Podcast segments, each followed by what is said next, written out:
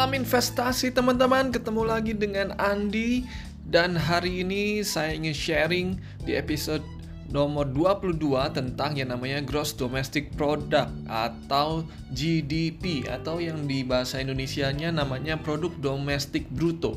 Ya. Jadi stay tune terus untuk uh, menyimak tentang informasi mengenai topik kali ini. Dan bagi yang belum follow podcast saya tinggal klik follow dan uh, kita akan dengarkan terus seperti apa ya penjelasannya. Jadi gampangnya um, PDB itu produk domestik bruto itu jadi ibaratnya gambaran nilai keseluruhan nilai totalnya dari semua barang dan yang dan jasa yang diproduksi dalam suatu negara tertentu dalam satu periode tertentu juga. Dan rata-rata uh, memakai skalanya sih satu tahun ya, dan itu yang sering dipakai oleh semua negara yang ada di dunia ini. Dan teman-teman jangan terjebak juga ini uh, eh, PDB ataupun produk domestik bruto ini adalah nah, yang nama kata kuncinya adalah domestik. Jadi domestik ini adalah di dalam suatu negara. Jadi nggak dihitung tuh Contoh ada warga negara Indonesia yang kerja di Singapura. Nah, warga Indonesia yang di Singapura itu itu nggak dihitung sebagai uh, uh, ke dalam rumusan PDB ini. Dia lebih masuk ke namanya produk nasional bruto. Jadi itu yang membedakan. Dan berdasarkan eh, BPS Badan Pusat Statistik itu eh, PDB-nya Indonesia itu sekarang tahun 2019 itu sekitar 15.800 triliun rupiah teman-teman itu kurang lebih gambaran besaran PDB di Indonesia ya dan perbedaan antara tahun uh, ke tahun biasanya itu disebutkan dengan persentasenya contoh uh, PDB produk domestik brutonya ataupun GDP-nya Indonesia pada tahun 2018 sekian dan 2019 sekian. Nah, itu naiknya itu sekitar 5 persenan. Itu ya itulah uh, persentase tingkat peningkatan yang selalu dipakai angkanya yaitu di GDP Indonesia ataupun produk domestik uh, bruto di Indonesia kenaikannya seperti apa. Sekarang masih sekitar 5 persenan. Nah, kalau uh, kita berbicara tentang GDP ataupun gross domestic product ataupun uh, produk domestik bruto, biasanya itu ada dua hal yang harus kita perhatikan. Itu ada yang namanya nominal GDP dan yang kedua tuh real GDP. Nah, yang namanya nominal GDP itu biasanya uh, GDP-nya itu naik karena harganya yang naik. Nah, ini yang membedakan dengan yang real GDP. Kalau yang nominal GDP itu barangnya tetap sama, tetapi karena harganya naik, maka menyebabkan GDP suatu negara itu juga naik. Tetapi yang bagus adalah real GDP. Real GDP itu maksudnya apa? Sebenarnya harganya sama, tapi produksinya lebih banyak. Contoh ya, kalau nominal GDP itu e, contoh satu komputer harganya 4. Satu rumah harganya 6. Ya. Jadi ya kalau di total kan 10 total GDP-nya. Nah, kalau itu nominal GDP, jadi harganya yang mahal. Berbeda dengan real GDP. Real GDP itu sebenarnya adalah jumlah komputer dan rumahnya yang bertambah walaupun uh, sama-sama nilai GDP-nya 10.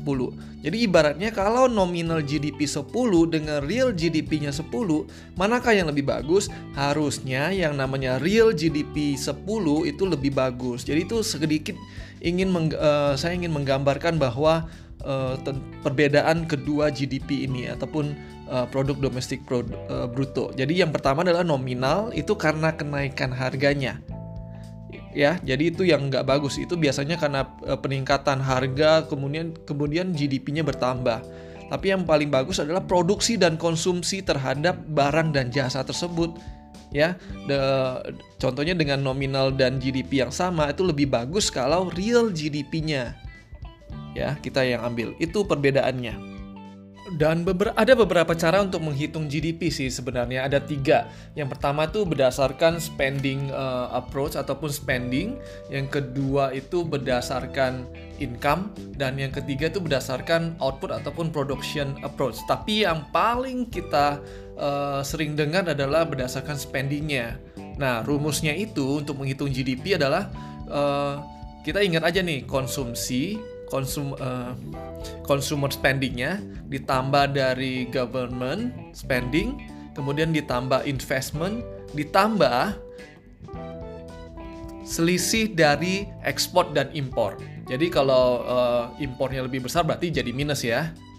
Kalau di Indonesia uh, yang tadi C itu kons consumer spendingnya ataupun konsumsi konsumernya itu yang paling besar porsinya kurang lebih 60% itu di Indonesia. Mungkin ini juga ditopang dengan jumlah penduduk Indonesia yang besar, jadi makanya konsumsinya itu sekitar 60%.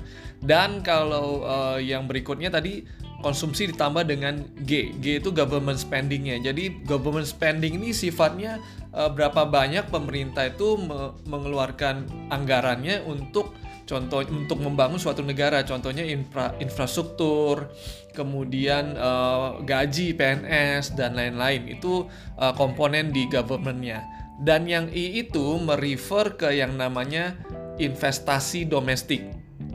Eh, berapa besaran perusahaan-perusahaan yang ada di Indonesia melakukan um, apa pembelian mesin, kemudian untuk sebagai aktivitas bisnisnya itu dimasukkan sebagai investment activities. Jadi begitu uh, semakin banyak uh, apa faktor investasi di Indonesia harusnya yang I ini juga semakin meningkat. Kalau kalau uh, ekspor dan import ya itu selisihnya ya. Jadi uh, ekspornya berapa dikurangin dengan import dari suatu negara itu terhadap uh, maksudnya ekspor impor terhadap suatu barang dan jasa totalnya. Dan terkait dengan COVID-19 ini kan belakangan kita banyak mendengar tentang uh, proyeksi GDP-nya Indonesia itu seperti apa sih? Nah, kalau menurut saya sih proyeksi uh, ada dua kalau menurut dari uh, sumber yang kita dapat dari Ibu uh, Ibu Sri, Sri Mulyani selaku Menteri Keuangan itu ada dua. Yang pertama kalau buruk mungkin sekitar jadi 2,3 pertumbuhannya. Kalau sangat buruk mungkin bisa kontraksi menjadi minus 0, 0,3 sampai 0,5 persen GDP-nya. Dan itu sebenarnya sih uh, rasionalnya begini teman-teman. Kalau kita lihat kan GDP-nya Indonesia tuh 60 persen datangnya dari consumer spending Bayangkan teman-teman semuanya sekarang uh, sudah ibaratnya diberlakukan batasan sosial yang berskala besar yaitu physical distancing. Nah, ini ini kan ujung-ujungnya membuat konsumsi ini akan turun gitu. Biasanya orang kecuali konsumsi yang sehari-hari ya, walaupun uh, ya seperti makan itu mungkin ya um, dari segi frekuensinya mungkin tidak akan berkurang, tetapi uh, konsumsi yang sifat-sifatnya untuk hal-hal yang tertier ataupun seperti konsumsi dia membeli rumah baru, membeli motor baru, membeli pakaian baru, membeli mobil baru dan lain-lain. Bahkan mungkin sekarang orang cenderung untuk konsumsi yang butuh-butuh aja, kebutuhan pokoknya saja, nggak memikirkan yang namanya kebutuhan yang di luar hal-hal yang pokok tadi. Jadi itu faktor yang paling penting di Indonesia. Dan kalau sebenarnya sih pemerintah kan tadi yang formula kedua adalah G, government spendingnya. Sebenarnya pemerintah bisa menopang GDP dengan melakukan spending yang besar-besaran. Tapi kembali lagi, budgetnya dari mana, uangnya dari mana. Kalau pemerintah melakukan uh, melakukan spending yang terlalu besar, ya itu tentu biasanya mereka akan mencetak uang dan mata uang currency-nya bisa melemah ataupun terdepresiasi. Dan biasanya kalau saat-saat COVID-19 begini, ya boro-boro ya kan, e, karena konsumsi itu terbatas, government spendingnya juga e, terbatas juga, dan biasanya investasi juga nggak bisa berkembang sehingga eh, perusahaan-perusahaan memilih untuk nggak nggak meluaskan pangsa pasar mereka ataupun tidak melakukan expanding. Nah inilah yang menjadi kunci uh, tiga elemen itu. Sedangkan uh, ekspor juga dan impor harusnya juga ya berkurang juga aktivitasnya terkait dengan COVID-19 kan kita dengar juga banyak uh, aktivitas uh, penerbangan sekarang yang sudah sangat dibatasi sekali dan banyak akses-akses ataupun penerbangan-penerbangan yang uh, tidak diizinkan hanya diizinkan dengan syarat-syarat tertentu. Nah itulah salah satu pendorong um, kenapa kecilnya GDP di tahun 2020 ini. Oke teman-teman, jadi berdasarkan episode 22 ini tentang GDP, teman-teman sudah mengerti tentang GDP itu apa sih? Ataupun PDB itu apa ya? Gross Domestic Product, itu bahasa Inggrisnya. Kalau bahasa Indonesianya, Produk Domestik Bruto. Jadi itu definisinya seperti apa, tadi saya sudah jelasin.